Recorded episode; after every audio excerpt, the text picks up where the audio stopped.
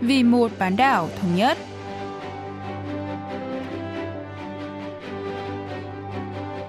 Minh Linh xin kính chào quý vị và các bạn. Mời quý vị và các bạn theo dõi chuyên mục Vì một bán đảo thống nhất của Đài Phát thanh Quốc tế Hàn Quốc KBS World Radio.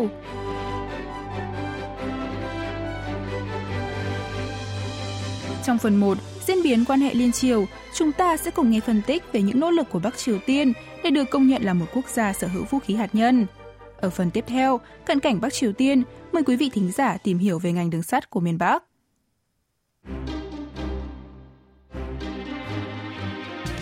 Chỉ riêng trong năm nay, Bắc Triều Tiên đã thực hiện 8 vụ phóng thử tên lửa, gồm vụ phóng thử tên lửa hành trình ngay sau lễ nhậm chức của Tổng thống Mỹ Joe Biden ngày 22 tháng 1 và ngày 21 tháng 3, vụ phóng tên lửa đạn đạo vào ngày 25 tháng 3, tên lửa hành trình vào ngày 11 tháng 9 và 12 tháng 9, tên lửa đạn đạo tầm ngắn vào ngày 15 tháng 9, tên lửa bộ siêu thanh Hoa Song 8 vào ngày 28 tháng 9 và tên lửa đất đối không kiểu mới vào ngày 30 tháng 9.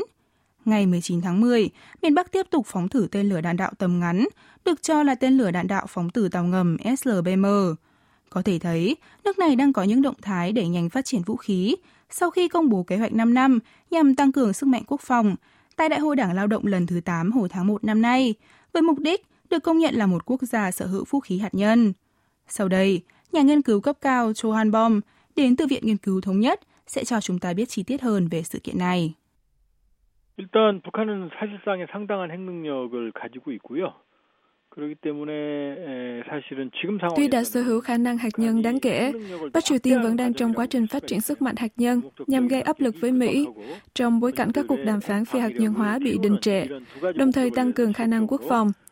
Dù trên thực tế, cộng đồng quốc tế sẽ không công nhận nước này là một quốc gia sở hữu vũ khí hạt nhân, nhưng động thái này vẫn có hiệu quả uy hiếp với Mỹ.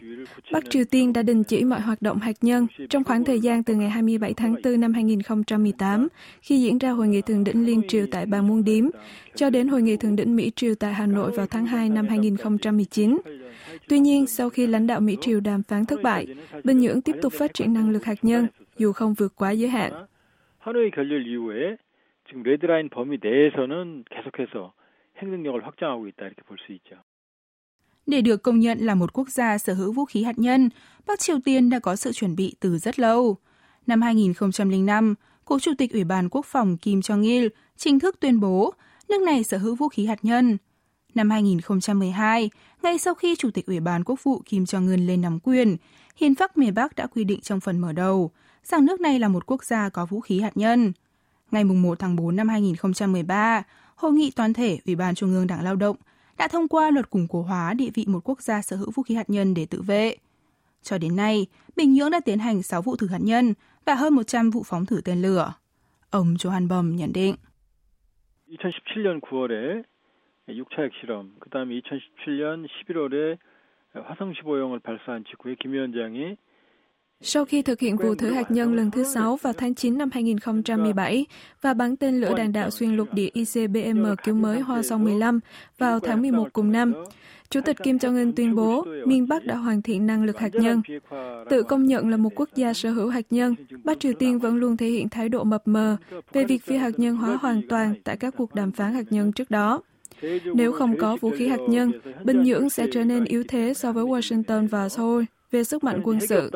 Đồng thời, vũ khí hạt nhân cũng được miền Bắc tuyên truyền là đại diện cho tính chính thể của nhà nước và chính quyền Kim Jong-un. Vì vậy, có rất ít khả năng Bắc Triều Tiên sẽ lựa chọn phi hạt nhân hóa hoàn toàn trong tương lai gần. Bằng cách liên tục nhấn mạnh địa vị của một quốc gia sở hữu vũ khí hạt nhân, nước này có thể tăng cường đoàn kết nội bộ và quyết tâm tiếp tục sở hữu loại vũ khí này. 그 다음에 핵을 상당 기간 동안 보유하겠다 이런 의사를 지금 계속 견지하고 있는 거죠. Hiệp ước không phổ biến vũ khí hạt nhân NPT có hiệu lực vào ngày 5 tháng 3 năm 1970, công nhận quốc gia sở hữu vũ khí hạt nhân là những nước đã hoàn thành thử hạt nhân trước ngày 1 tháng 1 năm 1967. Theo hiệp ước này, có 5 quốc gia được công nhận sở hữu vũ khí hạt nhân là Mỹ, Anh, Pháp, Nga và Trung Quốc. Ngoài năm nước này, NPT cấm các quốc gia phi hạt nhân phát triển vũ khí hạt nhân và cấm các quốc gia sở hữu vũ khí hạt nhân chuyển giao vũ khí hạt nhân cho các nước khác. Tuy nhiên, Ấn Độ, Pakistan và Israel là ngoại lệ vì không tham gia NPT. Các nước này được gọi là quốc gia thực tế sở hữu vũ khí hạt nhân hay quốc gia có năng lực hạt nhân.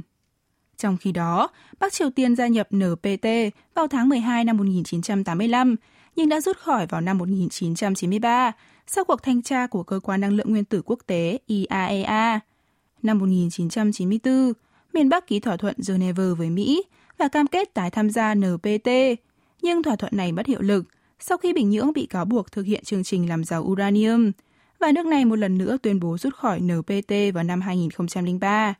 Sau đó, miền Bắc tuyên bố đã trở thành quốc gia sở hữu vũ khí hạt nhân. Ông Johan Bom phân tích. 그러니까 이스라엘, 인도, 파키스탄은 NPT 체제가 확고하게 이 정착이 되기 전에 핵 개발을 Ấn Độ, Pakistan và Israel phát triển vũ khí hạt nhân trước khi thế chế NPT được xây dựng vững chắc, còn Bắc Triều Tiên phát triển loại vũ khí này sau khi đã gia nhập NPT. Hiệp ước này quy định các thành viên chỉ được phép rút khỏi nếu gặp phải uy hiếp bất khả kháng. Vì vậy, không phải miền Bắc không được phép rút khỏi NPT, mà là nước này rút với lý do không chính đáng. Ngoài ra, Bắc Triều Tiên cũng thực hiện các hoạt động hạt nhân bị NPT cấm, nên phải chịu các biện pháp trừng phạt của cộng đồng quốc tế Việc quốc tế thừa nhận một quốc gia làm trái hiệp ước NPT và sở hữu vũ khí hạt nhân bất hợp pháp có thể dẫn đến hiệu ứng domino hạt nhân, trong đó các quốc gia như Hàn Quốc, Nhật Bản và Đài Loan hay các nước đang phát triển cũng sẽ phát triển vũ khí hạt nhân. Do đó, khả năng Bắc Triều Tiên được công nhận là một quốc gia sở hữu vũ khí hạt nhân là hoàn toàn không thể. 북한을 핵보유국으로 인정할 가능성은 전무하다. 현재로 봐서는 이렇게 볼 수 있죠. Trong bối cảnh, Bắc Triều Tiên khó có thể được cộng đồng quốc tế công nhận là một nước sở hữu vũ khí hạt nhân, Bình Nhưỡng đang hối thúc Seoul từ bỏ các tiêu chuẩn kép và chính sách thù địch chống lại nước này. Nhà nghiên cứu Cho Hàn Bầm lý giải. 북한은 이제 본인들이 얘기한 ICBM 발사 핵실험, 핵 확산 이거는 지금 약속을 지키고 있습니다. Trong khi duy trì việc tạm hoãn các vụ thử hạt nhân và ICBM như đã hứa, Bắc Triều Tiên vẫn sẽ tiếp tục các hoạt động hạt nhân trên danh nghĩa tự vệ, bao gồm các động thái phát triển vũ khí hạt nhân chiến thuật tầm ngắn, phóng tên lửa hành trình và sản xuất các vật liệu hạt nhân, vốn không nằm trong khuôn khổ các lệnh trừng phạt. Bình Nhưỡng dự kiến sẽ phát triển năng lực hạt nhân, trong khi vẫn hòa hoãn với các biện pháp trừng phạt, nhằm mục đích vừa tăng cường khả năng quốc phòng, vừa gây áp lực với Mỹ, đây cũng là lộ trình mà Chủ tịch Kim Jong-un và các cơ quan quân sự miền Bắc cam kết thực hiện. Bắc Triều Tiên cũng sẽ tiếp tục tuyên bố nước này là một quốc gia sở hữu vũ khí hạt nhân cho đến khi đạt được thỏa thuận tại các cuộc đàm phán, mặc dù điều này không được cộng đồng quốc tế công nhận.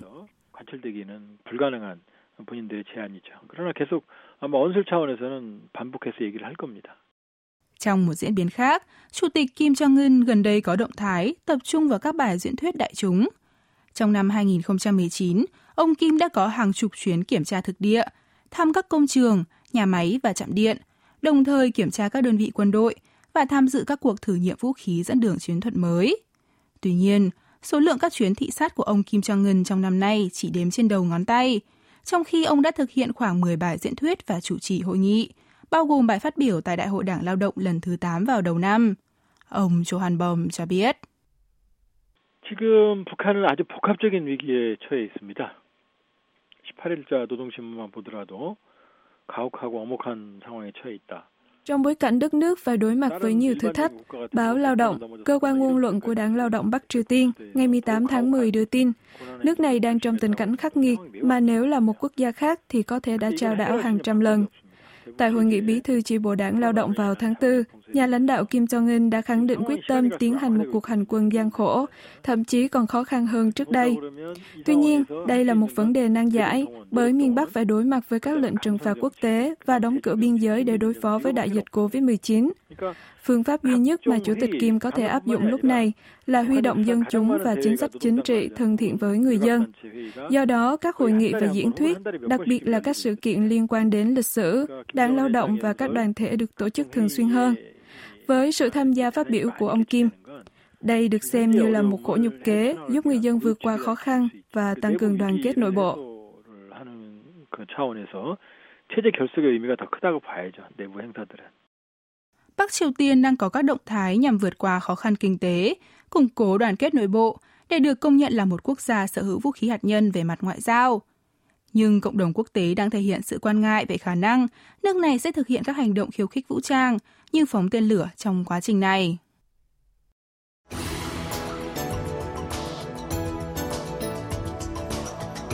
Tại hội nghị thượng đỉnh liên triều ngày 27 tháng 4 năm 2018, Chủ tịch Ủy ban Quốc vụ Bắc Triều Tiên Kim Jong-un từng chia sẻ với Tổng thống Hàn Quốc Moon Jae-in rằng ông Moon có thể gặp bất tiện vì giao thông khi đến miền Bắc, gián tiếp cho thấy thực trạng của mạng lưới giao thông nước này. Mặc dù lãnh đạo hai miền Nam Bắc cam kết sẽ kết nối và duy trì các tuyến đường sắt, đường bộ liên triều trong tuyên bố chung Bình Nhưỡng ký kết ngày 19 tháng 9 cùng năm, nhưng các nội dung này đến nay vẫn chưa được xúc tiến do quan hệ liên triều bị đóng băng. Hôm nay, chúng ta sẽ tìm hiểu về ngành đường sắt của Bắc Triều Tiên cùng Giám đốc Viện Hợp tác Kinh tế Bán đảo Hàn Quốc An Byung-min. Trước tiên là tầm quan trọng của ngành đường sắt tại miền Bắc. 철도는 북한에서 석탄 부분, 금속 부분, 전력 부분과 함께 Tại Bắc Triều Tiên, ngành đường sắt được coi là một trong bốn trụ cột chính của nền kinh tế nhân dân, cùng với than đá, kim loại và điện. Vì vậy, cố Chủ tịch Kim Nhật Thành đã nhấn mạnh tầm quan trọng của ngành đường sắt khi ví hoạt động của đường sắt giống như hệ tuần hoàn của cơ thể người. Ngành này phải được vận hành ổn định thì mới đảm bảo cho ngành công nghiệp và nông nghiệp phát triển, thúc đẩy xây dựng kinh tế. Ở miền Bắc, Đường sắt có một vị thế đặc biệt vì đường sắt và đường bộ được luật pháp quy định là một trong hai thành quả cao quý của cuộc đấu tranh cách mạng. 다른 부분과 달리 그 위상이 매우 특수하고 매우 높다는 것을 우리가 알 수가 있습니다. Hệ thống giao thông của Bắc Triều Tiên chủ yếu là đường sắt, còn đường bộ, đường sông và đường biển đóng vai trò phụ trợ cho vận tải đường sắt. Theo số liệu từ Cục Thống kê Quốc gia Hàn Quốc, đường sắt miền Bắc có tổng chiều dài 5.300 km tính đến năm 2019, chiếm khoảng 90% tổng lượng vận tải hàng hóa và 60% tổng lượng vận chuyển hành khách. Do đó, chính sách giao thông của Bắc Triều Tiên cũng có thể được gọi là chính sách đường sắt. Ông An Byung-min lý giải. 북한이 이렇게 철도가 주력 운송선이 될 수 있었던 이유는요. 철도가 일단 규칙적인 수송, 그러니까 수송에 있어서 Lý do đường sắt trở thành phương tiện giao thông chủ lực tại Bắc Triều Tiên là nhờ tính hệ thống, thời gian vận chuyển ngắn và chính xác, an toàn và tiết kiệm chi phí. Theo các dữ liệu về miền Bắc, chi phí vận chuyển của đường sắt chỉ bằng 34% chi phí vận tải bằng ô tô và 53% chi phí vận tải hàng hải, trong khi lượng hàng hóa tàu hỏa có thể vận chuyển một lần là khoảng 1.300 tấn, gấp 1,3 lần so với đường biển. Hơn nữa, quãng đường vận chuyển hàng hóa trung bình của đường sắt đạt 160 km, gấp 15 lần ô tô và 1,7 lần vận tải biển.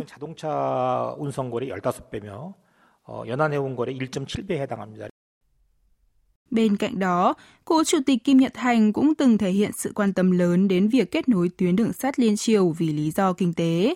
Giám đốc An Byung-min cho biết thêm. 김일성 주석이 1994년도 7월 8일 날 사망을 합니다. 그 사망하기 8일 전인 6월 30일 날 Trong cuộc gặp với Chủ tịch Ủy ban Trung ương Đảng Lao động Bỉ ngày 30 tháng 6 năm 1994, cố Chủ tịch Kim Nhật Thành đã nhắc đến những lợi ích kinh tế từ hợp tác liên triều. Ví dụ, Bắc Triều Tiên có thể thu được lợi nhuận 400 triệu đô la Mỹ nhờ vận chuyển hàng hóa từ Trung Quốc qua thành phố Sinuiju ở tỉnh Bắc Pyongan đến Seoul bằng tuyến đường sắt Gyeonggi và 1 tỷ đô la Mỹ để vận chuyển hàng hóa từ tỉnh Hắc Long Giang Trung Quốc hoặc Nga đến Hàn Quốc qua tuyến đường sắt Thung He, Biển Đông. Như vậy, mỗi năm có thể thu về tổng cộng 1,3 đến 1,5 tỷ đô la Mỹ. Bước vào năm cầm quyền thứ 44 ở thời điểm đó, cố Chủ tịch Kim Nhật Thành đề xuất biến đường sắt thành trục giao thông quốc tế cũng như giao thông nội bộ của miền Bắc, đem lại hiệu quả lan truyền và lợi ích kinh tế cao cho nước này. 작동을 하게 되면 북한에 엄청난 파급력을 갖다 줄 수 있고 경제적 이득이 있다라는 것을 제시하고 있거든요. Hai miền Nam Bắc đã thảo luận và thực hiện các cuộc khảo sát về việc nối lại các tuyến đường sắt xuyên biên giới bị cắt đứt trong chiến tranh Triều Tiên từ năm 1950 đến năm 1953. Tháng 12 năm 2007, hai bên đã tiến hành khảo sát chung bằng cách chạy thử nghiệm đoàn tàu của Hàn Quốc trên tuyến đường sắt Gyeonggi nối thành phố Kaesong và Sinuiju. 11 năm sau, vào năm 2018, lãnh đạo Liên Triều đã ký tuyên bố bản môn điếm, trong đó xác định bài toán hàng đầu là phải liên kết và hiện đại hóa tuyến đường sắt và đường bộ Thung He và Gyeonggi. Theo thỏa thuận, hai bên đã thực hiện khảo sát chung trên hai tuyến đường này. Kết quả cho thấy các tuyến đường sắt của Bắc Triều Tiên đang trong tình trạng hết sức nghiêm trọng. Ông An Byung-min phân tích. 2018년도에 남북이 공동으로 북한 철도 1200km 경의선과 동해선 조사를 했었습니다. 그래서 kết quả của cuộc khảo sát chung thực hiện với 1.200 km đường sắt của hai tuyến Gyeonggi và Thonghe đã được đăng trên một tờ báo Hàn Quốc với tiêu đề Một cây cầu từ năm thứ ba của triều đại vua Sun Chong, Thuần Tông, vẫn đang được sử dụng. Phản ánh tình trạng lạc hậu tại đây. Đáng chú ý là tốc độ tàu chạy ở đoạn từ Kaesong đến thành phố Sariwon, tỉnh Bắc Hwanghae chỉ đạt 15 đến 20 km trên giờ và đoạn từ Kaesong đến Bình Nhưỡng chỉ đạt trung bình 30 km trên giờ.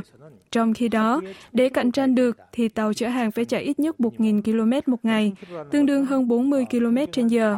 Có thể nói, hệ thống đường sắt miền Bắc hiện tại không đủ để phục vụ vận tải thương mại. 상업적인 운송을 하기에는 참 많이 부족한 이런 상황이라고 볼 수가 있죠.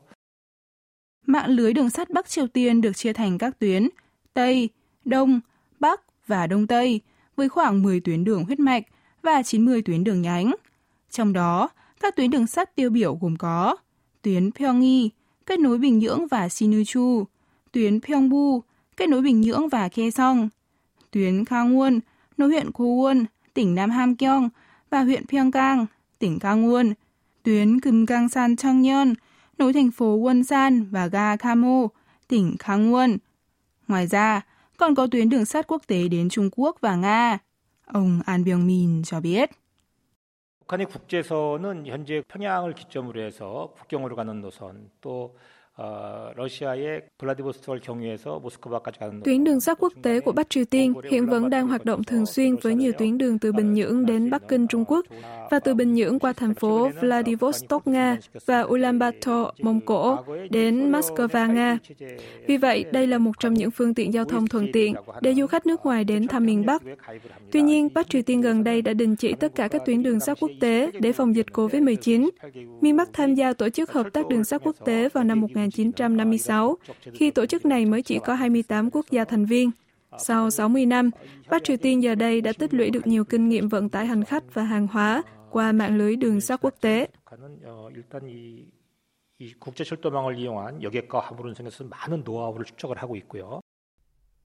Tuy nhiên, có rất ít tuyến đường sắt ở miền Bắc hoạt động chính xác theo lịch trình do tình trạng thiếu điện kéo dài, thiếu đầu máy và đoàn tàu cũ, lạc hậu – nhưng lịch trình đường sắt quốc tế được thống nhất giữa các quốc gia, nên Bắc Triều Tiên cũng đang chuẩn bị nhiều biện pháp an ninh khác nhau để tuân thủ giờ tàu, như sử dụng đầu máy chạy bằng diesel. Hôm nay, chúng ta đã tìm hiểu về tình trạng chung của đường sắt Bắc Triều Tiên. Trong số tiếp theo của cận cảnh Bắc Triều Tiên, mời quý vị và các bạn cùng tìm hiểu về tàu hỏa của miền Bắc.